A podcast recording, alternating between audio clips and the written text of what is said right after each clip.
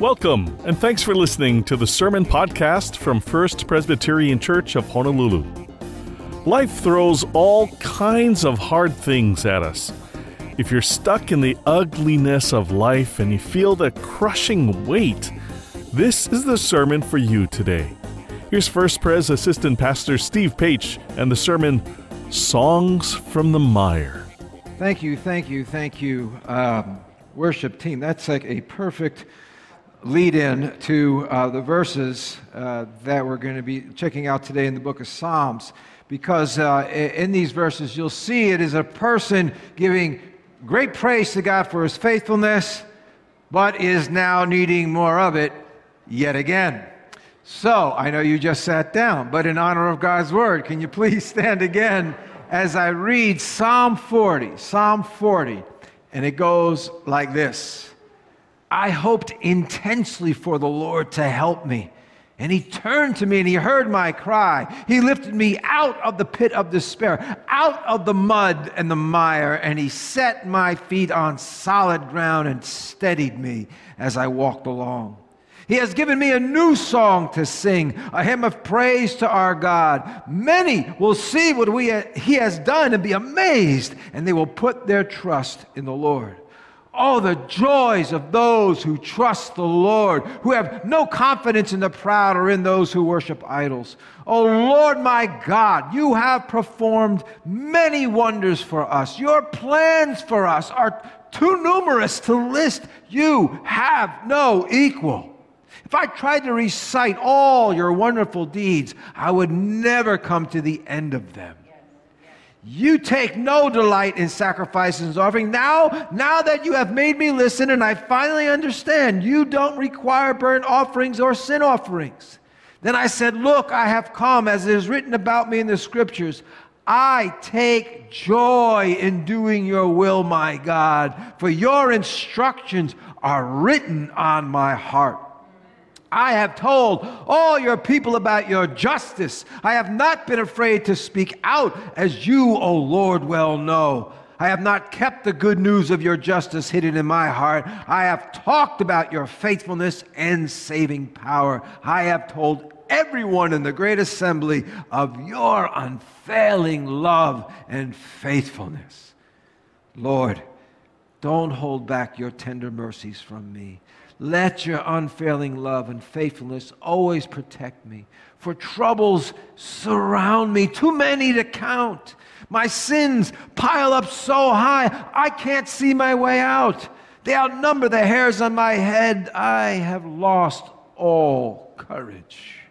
Please, Lord, rescue me. Come quickly, Lord, and help me. May those who try to destroy me be humiliated and put to shame. May those who take delight in my trouble be turned back in disgrace. Let them be horrified by their shame, for they said, Aha, we've got him now. But may all, may all who search for you be filled with joy and gladness in you. May those who love your salvation repeatedly shout, The Lord is great. As for me, since I am poor and needy, let the Lord keep me in his thoughts. You are my helper and my Savior. Oh my God, do not delay. This is the word of the Lord. Thanks be to God. Yeah, amen. Now you can be seated. All right. I like the end of amen. So reading the word there. Amen. Yeah. Well, you know, recently uh, I was in New Jersey uh, uh, for a few weeks and I got together with two of my best friends that I grew up back in the day. And it was the first time the three of us sat in the same room in 40 years. You know, over the years, we talked to each other, you know, individually on the phone or Zoom or whatever it was. But it was the first time in four decades we were hanging out together again. And, you know, we, we got together over, over reasons of great joy, such as my friend's daughter had gotten married. But we also got together over reasons of great sorrow because my brother was dying of cancer. And I flew out there to make sure that uh, his last weeks, in his last weeks, he was well taken care of, and he was. And as you can imagine, uh, when you know you're, you're best friends for that long, when we got together, we took some pretty deep dives into our past. And uh, most of what we shared, we laughed so hard about it, we could barely breathe. You ever have that with your friends? You know, you recall the old days, you could barely talk.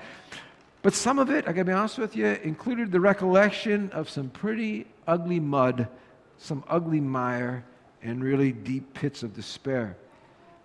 Look, I'm going to be honest with you. You know, although we never did any jail time or anything like that, although, look, eh, we deserved it, and we realized that. But we did not come away unscathed from those days. Mud and mire are sometimes difficult to wipe off completely if it's not met with God's grace, God's love, as we sing about God's faithfulness. Sometimes, if we don't have those things, they can leave a long stain on our souls. But what also added to the sober thoughts uh, about the mud and the mire in, in, the time that I was back there is that I re- is, is, is because of what I recalled and what I felt as I went to different places I haven't seen in decades. And such places instantly reminded me of all the depression, the anger, the sorrow, the self loathing I felt as a kid. And it was because of all this I started while there meditating on Psalm 40. That's why I'm preaching on it today. I find it apropos because it richly expresses the incredible joy that we can feel when we are delivered from that pit of despair. How many can say amen to that? And it also talks about what it is like when we find ourselves yet again in that place where we need God to deliver us. In other words, it is a psalm, it's a psalm that captures so much of the reality of what it's like to walk as a follower of God in a broken world as broken people. And this is what I want to zero in on as we meander through this psalm and, and, and talk about the realities of mud and mire and pits of despair, as well as joyous new songs that God can provide even in the face of them. But before I dive into the specifics of the psalm, I thought it might be help to teach something new, maybe most of us never heard about, to help us really experience the text, and not only this text, but anytime you read the Psalms. You see, I want to teach you a literary schema. In other words, a way of looking at the Psalms and interpreting the Psalms that was kind of created by this Old Testament theologian named Walter Brueggemann. And he sees, when he looks at the Psalms, he sees woven into the fabric of the Psalms, there are three expressions, there's three schemas, if you will, uh, that, that are there. And he calls them these three things orientation, there's words of orientation, words of disorientation, and words of new orientation. Now, orientation psalms, orientation words, you know, describe that happy, blessed state that we feel where we're, you know, we're really grateful for and confident in the gifts of God on our life. They're the words that describe those times and seasons where you, where you have a really good job and you can meet all your bills, or you feel really healthy, or when you look into the eyes of a newborn child. In other words, they're the words that we feel when, ah, yes, this is the way life should be. Those are the words you see in the orientation Psalms. Now, disorientation Psalms, well, they're a lot different. They're the words of people who once found their smooth circumstances in life and their nice, clear doctrines of God suddenly and painfully altered. And they are left feeling devastated and alienated and fearful and even traumatized. Words of disorientation give expression to those moments when we hear things like, Sorry, Mike, but your position is going to be eliminated. Or Mr. Mr. Lee, your son has been caught stealing. Or Daddy, I'm pregnant. Or sorry, honey, I just don't feel the same way about our marriage anymore. Or in those moments where someone says, Mr. Harai, we have found tumors. It's in these very real spaces these very real spaces. It's, it's, it's, it's not uncommon in those very real spaces that our vision of God is now questioned, our trust in Him is now challenged, and our nice airtight theology about Him is blown up into pieces. In other words, the words of disorientation are, are words of real life in a real world, the real world of disappointment and hurt, of sickness and fear, and of pain and injustice. Now, New Orientation Psalms speak of when joy breaks through the despair. These Psalms speak boldly of a new gift from God. It's a, it's a, they speak of a fresh intrusion that makes all things new, and even when life felt so desolate and despairing. See, things are different now. Our souls, our relationships, our walk with God have been stretched to newer and greater things. And thus, new things can be seen in our lives, new things can be seen in our world, and new things can be understood about our relationship with God. In new orientation, we return to praise, but this time it's a sober praise. It's a mature and deeper praise. And this is why sometimes when you read in those Psalms, uh, you see this expression, sing to the Lord a new song. Because we need something different, something more than what we sang before, because we have been brought to such a new place in so many ways. Now, our psalm today is particularly fascinating because the front end of it speaks of new orientation, about God's deliverance. And interestingly, the back of it, the back end of it speaks of disorientation. Now, verse 2, 1 and 2, it says this that this guy's waiting for God to act, and it was no ordinary situation. He said this I hoped intensely, get a picture what that sounds like. You know? I hoped intensely for the Lord to help me. And he turned to me and he heard my cry. He lifted me up out of the pit of despair, out of the mud and the mire, which is what I felt just about 40 years ago on December 3rd, 1981, when I became a Christian my senior year in college. I literally felt lifted up out of the pit of despair. Now, we don't know the particulars of this guy's journey, but we know it had to be pretty bad because mud and mire and pits of despair are not adjectives you use, you know, because you had a bad day at the office, okay? That's some pretty severe stuff. It, it describes the experience of deep frustration and deep struggle and profound fear. And, and, and, and it's one of those seasons where, when you're in mud, mire, and, and, and despair, where, where no one has any hope in, in anything else.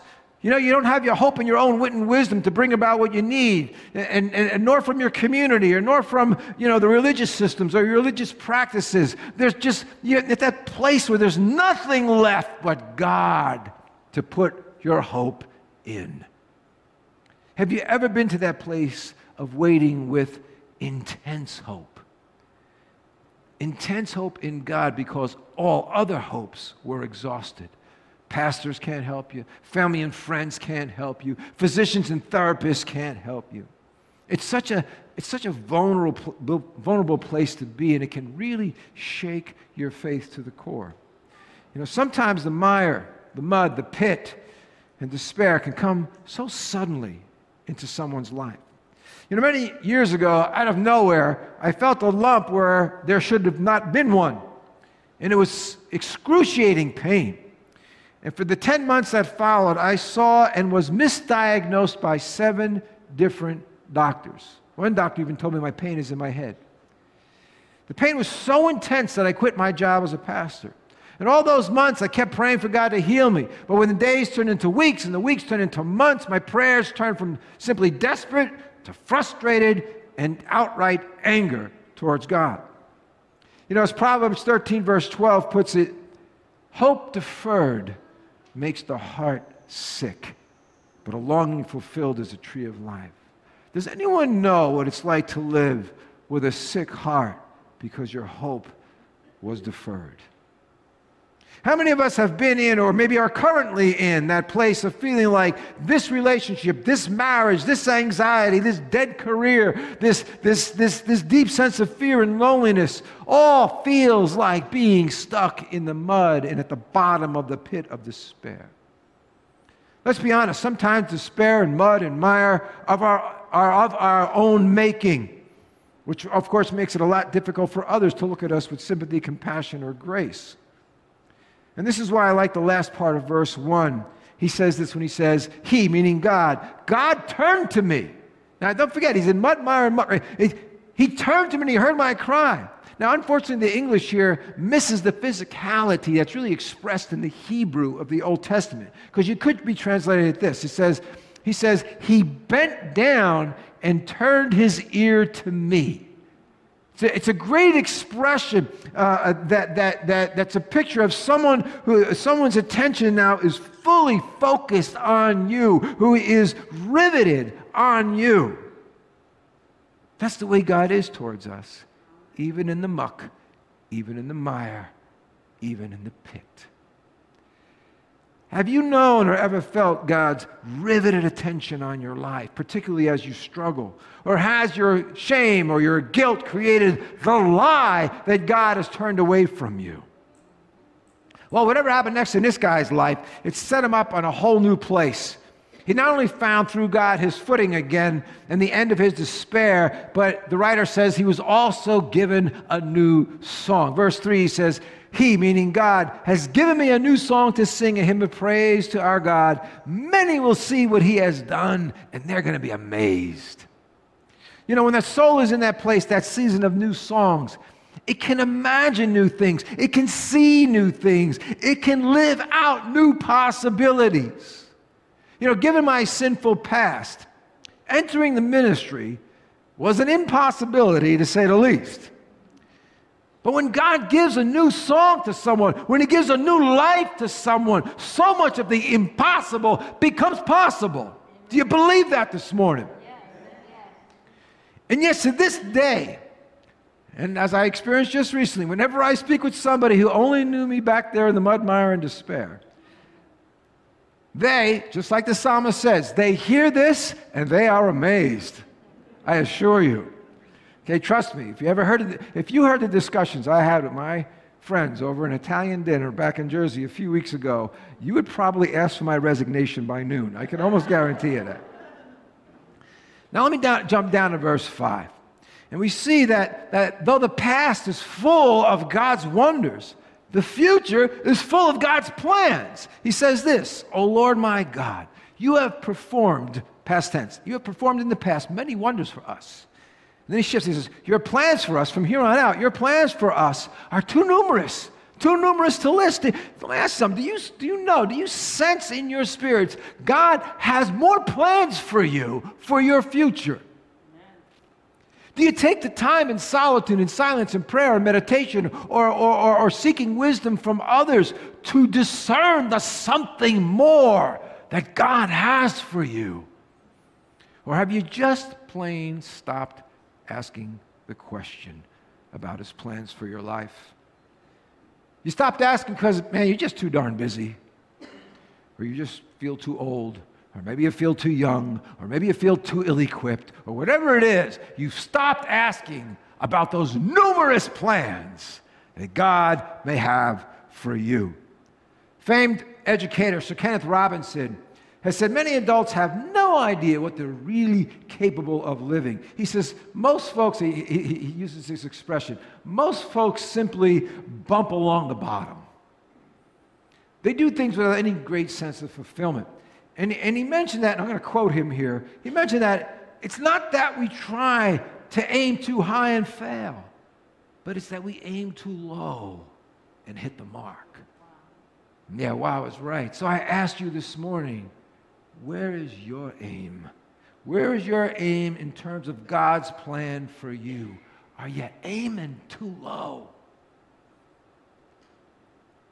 Now, to be clear, I'm going to be clear what I'm not talking about. Okay, I'm not talking about taking on some spectacular action for God or suddenly becoming a workaholic for Jesus or quitting your job and going into full time ministry. Okay, look, in my 40 years as being a Christian, 37 years of being in the ministries, God's plan for me has not always been big at all. Most often, most often, it's just a few people at a time that I, I minister to.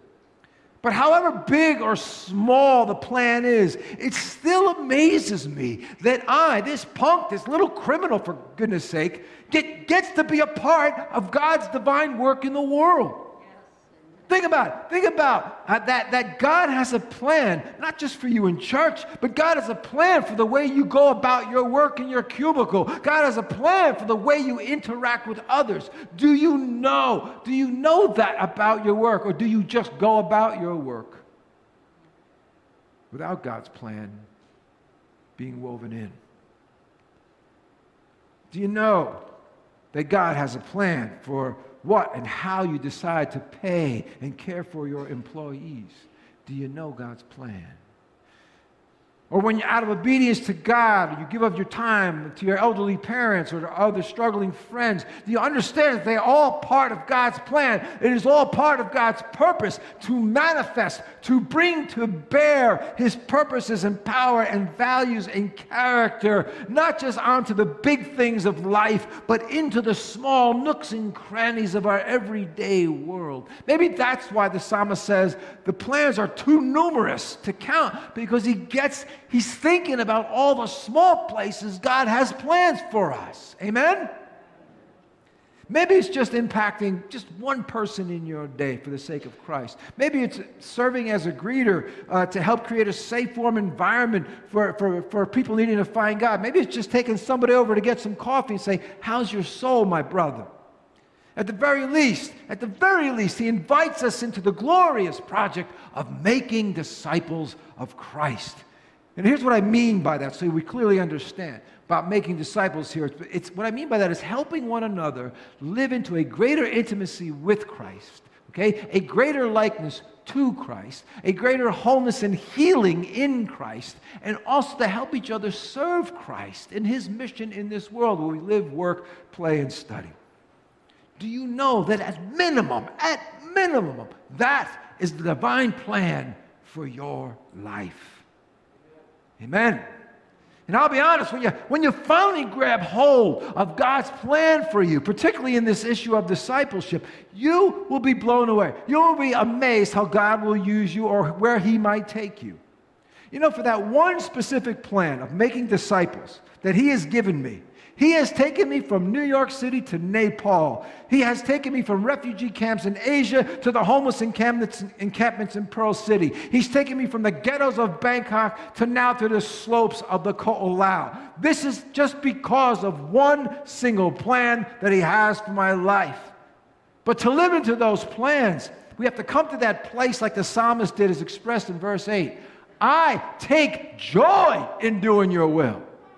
The word joy gushes with passion that fuels his living into God's plans. But let's think about that for a second, be real. Maybe some of us, if we're a little more honest, we would rewrite that line honestly and say, just some of us, it is a burden to do your will. It is a burden to make disciples. It is a burden to lead a small group. It is a burden to help the poor. It is, it is a burden to listen to someone's problems. It is a burden to do your will, oh God. If that is you, let me ask what is it that you need? What is it that you, I want you to really think about this. What is it that you really need to help turn the burden of living into God's plans into a joy that just bleeds out of every facet of your being? What is it that you need? Seek it out. Don't stop here. All right, so that's the first 10 verses, full of joyful and exciting stuff. It feels good to put a period and go home, but oh no, there's a lot more here.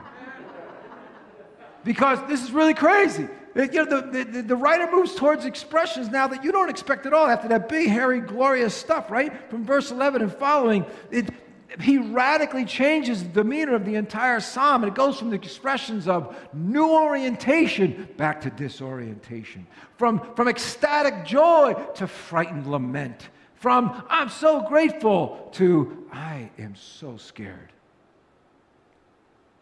Let me reread some of it to refresh your memory, starting in verse 11. Lord, don't hold back your tender mercies from me. Let your unfailing love and faithfulness always protect me. Why? Because troubles surround me, too many to count. My sins pile up so high, I can't see my way out. They outnumber the hairs of my head. I've lost all courage. Please, Lord, rescue me. Come quickly, Lord, and help me. As for me, since I'm poor and needy, let the Lord keep me in his thoughts. Lord, you are my helper and my Savior. Oh my God, do not delay.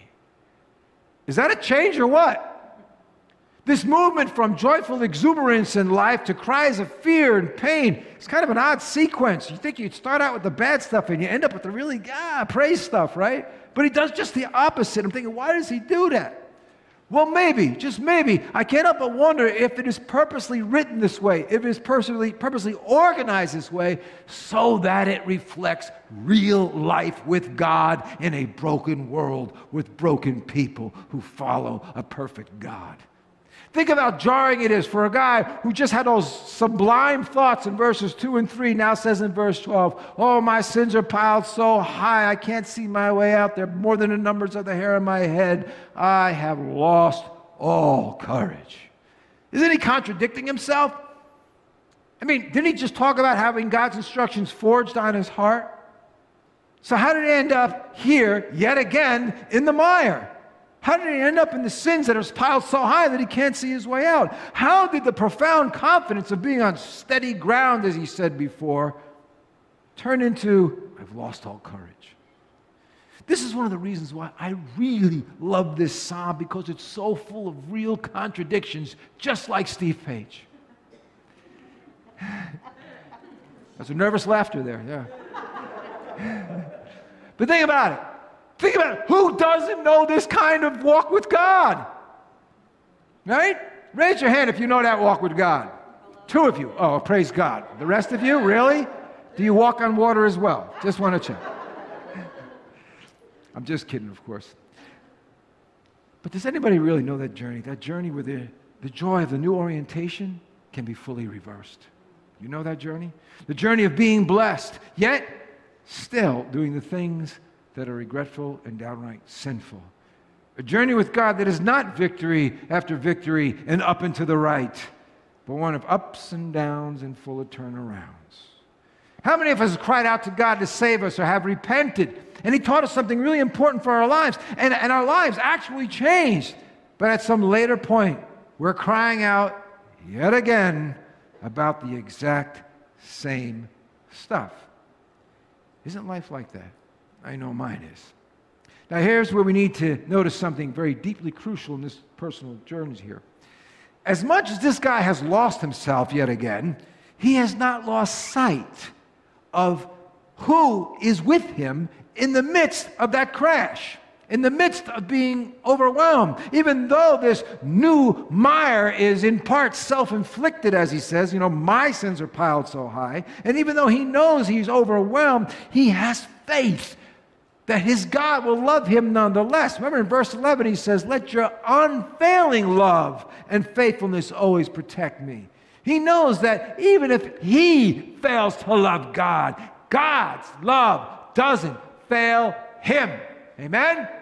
That's why he calls it unfailing love. And, I, and look, I, I think he recognizes what our executive pastor, uh, Chris Pan, brilliantly stated in a sermon a couple of weeks ago. He said this, and I quote him the good news of the gospel isn't that we cling to Jesus, is that Jesus clings to us. Breathe that in. Breathe that in for a second. It's not, the gospel isn't we cling to Jesus, but Jesus clings to us. And I think the writer, the, yes, the writer knows he has screwed up in major ways. And he knows, and at the same time, he also knows to whom he can take yet again his screwed up life.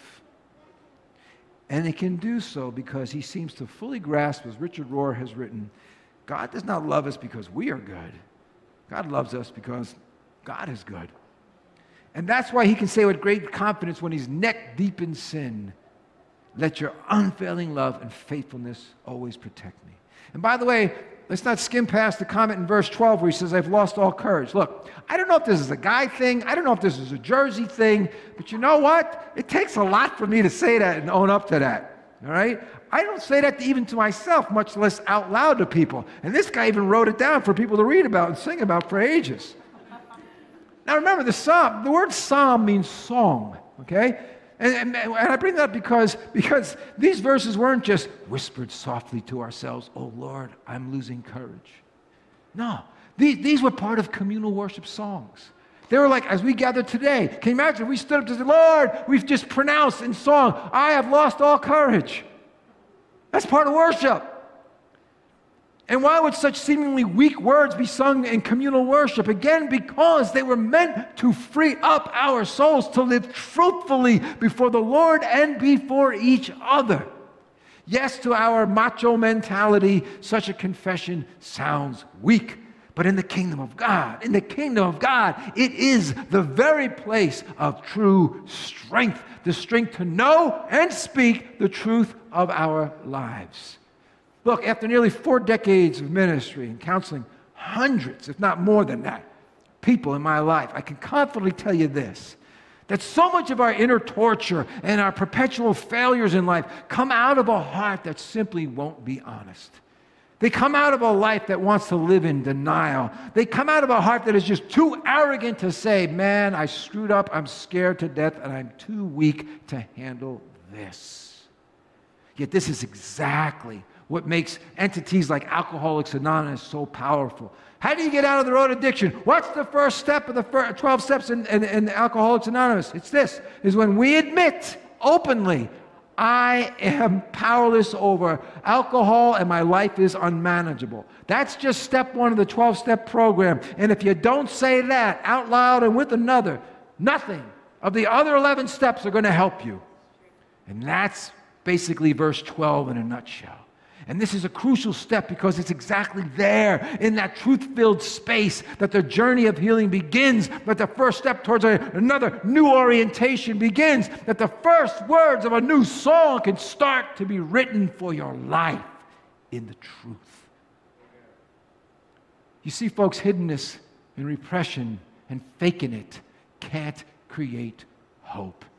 One Old Testament theologian put it this way the abandonment of pretense is the prerequisite to new joy.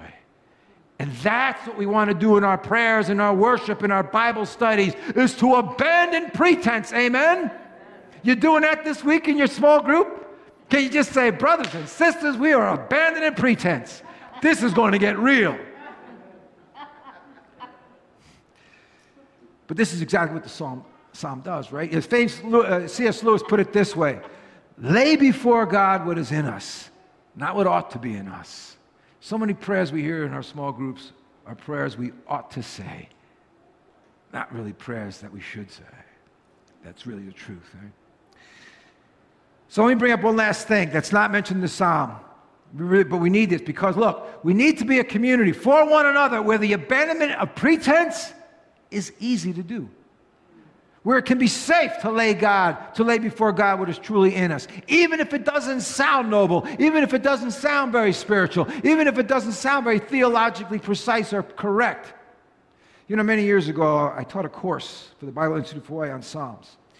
And I read through a couple of Psalms that, had, that, that boldly blamed God for all the problems in these people's lives and they felt that God had turned their back on them. If you ever read Psalm 88, I don't have time to read it here. It's a very angry, bleak psalm. The psalm ends this way And my closest friend is darkness. Not God, but darkness. And so I asked the class, could you pray in that same way? And I remember a woman raised her hand and said emphatically, I could never pray like that. I said, Why can't you pray like that? She says, Because it sounds so disrespectful. It's in the Word of God, but it's disrespectful. And I appreciate her honesty, but I have to tell you something. I knew right then and there that she was not going to be the one I was going to turn to when I needed someone with whom I could pray the truth of my soul, the truth of my journey, with all its doubts, with all its fears, with all its rage, with all its anger and accusations towards God. She was not going to be the one. My point is sometimes to follow God as the mire deepens or as the desolate landscape expands before us may require us to be very candid in our speech towards God, to pray out our fears, to announce our disappointments with Him, to shout our needs, and to own our own lack of courage. Folks, look, real life with a real God demands nothing less than real speech to do anything less than that is going to shrink your soul. Straight up. Sometimes our Christian spirituality is a bit too positive for me. We, we censor out the voices of desperation and darkness and disorientation.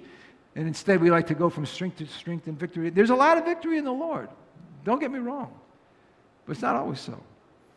And the way when we go to, you know, just want to stay positive, this way of praying not only ignores the Psalms, but it's quite frankly an outright lie in terms of our real life experience. So, my question is Are we the type of people who are very comfortable hearing such honest confessions from another soul? Can we hold the guilt and the shame and the rage and the self loathing of someone else in our hearts with grace and truth and compassion and love? What happens to our community, our prayer life, our journeys of disorientation if we can't do that for each other? Look, in rea- reality, difficult and devastating things happen. Layoffs happen. Harm happens. Sickness happens. Okay? Fear happens. And to pray as if the world is so wonderful in the midst of all that personal or communal disaster, it's just ludicrous, if not downright hurtful. See, the way of peace and healing and joy is not simply by being spiritually cheerful or denying reality, but it, it is coming, it is in coming to terms with our real grief, our real pain, and maybe even our real anger at God. And this is where the Psalms help us tremendously. They free us. If you can only see that the Psalms free us to pray, to sing from the reality of our souls. And as another theologian put it, the first condition of healing is to give voice to pain. And that's why those Psalms are there, because God wants us to heal. And in order to heal, He knows we must give voice to pain, personally, communally, socially, what have you. Now, many years ago, I was counseling a man who was married, lost his wife after being married 40 years. And he'd be in my office, and he would frequently apologize for crying. Guys always apologize for crying. Oh, sorry, man, sorry. You know. And I'm like, I said, you don't have to apologize for loving a woman for 40 years. I told him that, you know, you, you don't have to apologize for tears because tears are but love put in liquid form. They're love put in liquid form, and God gave us tear ducts to help us, to help us physically, to help us viscerally, to help us soulfully process the pain. And finally, when he grasped that, that tears of grief are part of the journey to find new ground, part of the journey to find a new song. Oh man, he cried a lot more freely. Now, think about it this way. Can you imagine if I told the guy when he starts kind of, you know, doing this, oh, come on, man, grow some hair, will you? Gee whiz, what's with that? You know, the, the, the Robert De Niro School of Compassion, you know what I mean? Imagine if I said that to him, come on. I'd pop him right out of grief, right? No, man, he'd go run and hide and be worse off. He'd be worse off, you see? And, and we've got to understand that, you know? Uh, uh, watch your uneasiness. Be sensitive about your own uneasiness when people are kind of really expressing in, in a raw way, okay? Don't let your uneasy, uneasiness about things short circuit God's given pathway towards hope, towards healing, and a new song. Yes, people in pain need an encourager but not at the expense of silence or denial. Yes, people who are in sin need someone to rebuke them, but not in a way that makes people hide from us or put a mask on. The point is, when Christians have no empathy for the Psalm 40 journey, people are going to duck, they're going to hide, they're going to pretend, and they will stay stuck in the mire, in the mud, and in the pit. Amen. Think about what it might be like to face the darkness in our souls and our lives and have no one to walk with us by our side. You think it hurts now? The hurts and fears that haunt you are going to be twice as smothering when you feel isolated and alone. So I end, so I end this message with some more true words. One last quote by Larry Crabb, Christian writer. He says, Look, the passion to play it safe is strong the passion to protect ourselves, to keep our wounds out of sight where no one can make them worse, is the strongest passion in our hearts. And it will remain so until we experience a certain kind of relationship, until we meet the crucified and resurrected Christ and experience, and I like how he puts this on there too, and experience a person like Christ, someone broken yet beautiful. Just like the guy who wrote the Psalm of Psalm 40. Broken yet beautiful. May you experience the broken yet beautiful among us. And may the result of being that kind of community be, be a source of the restoration of God's hope in your life and his new song for your journey. may you be the ones who, out of your understanding of a Psalm 40 journey, bring the, the, the resurrected life of Christ to a broken, hurting soul in the mire of life. Amen? So, what's God saying to you? Let's finish up here. Is there something He wants you to say? Is there something He wants you to do? Is there something He wants you to change? I'm going to pray for us right now because I think we could all use a little prayer in this area. And then Shevis is, and the worship guy is going to come up for one last worship song. But, but especially for those who are really stuck, I want to pray. But, but if you want to give your life to Jesus, don't let another minute go by. Maybe this is the moment you got to do it. Maybe this is the moment. You feel like you're in a pit. Trust me, God will get you out. God will get you out. God got this jamoke out. Okay? I should have been doing 10 to 15 at Rahway State, and I'm not talking about the university. God can deliver you out of your pit. So let's just pray. Let's just pray.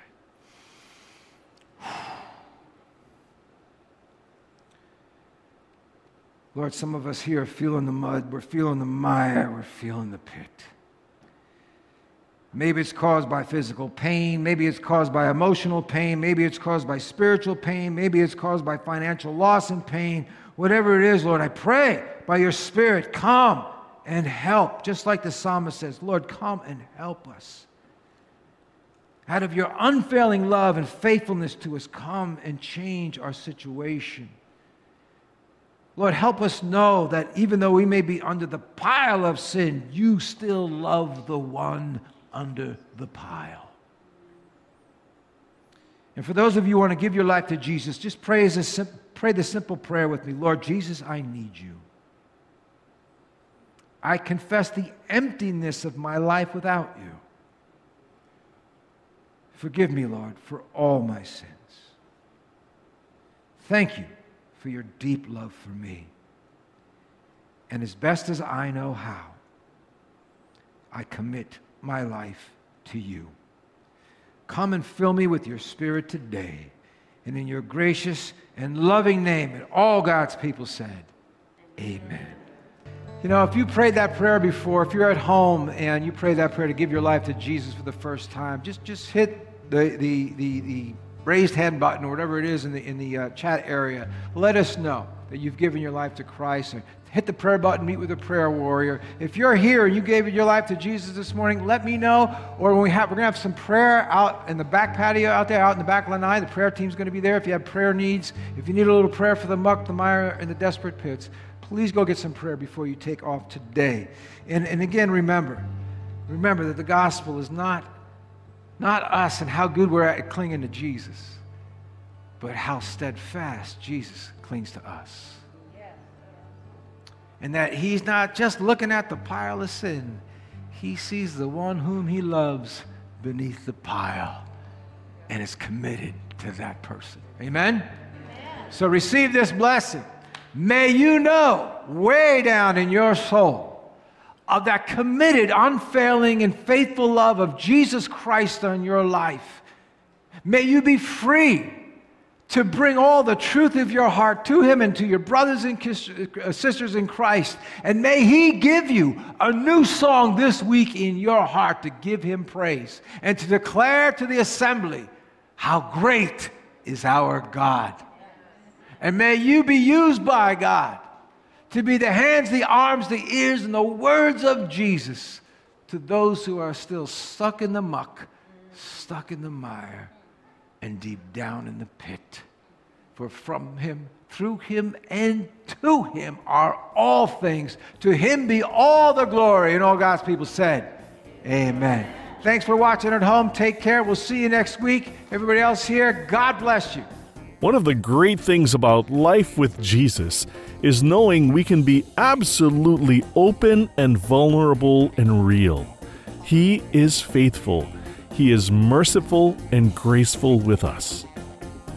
If you want to catch up on or re listen to previous services, you can find past sermons on our websites fpchawaii.org and thevinehawaii.org. You can also find First Pres sermons on most major podcast services and on YouTube. In person worship continues, and some ministries are resuming at church. There are two live services at 8 a.m. and 10 a.m. every Sunday morning. If you'd like to participate, we ask that you sign up through the website on a weekly basis.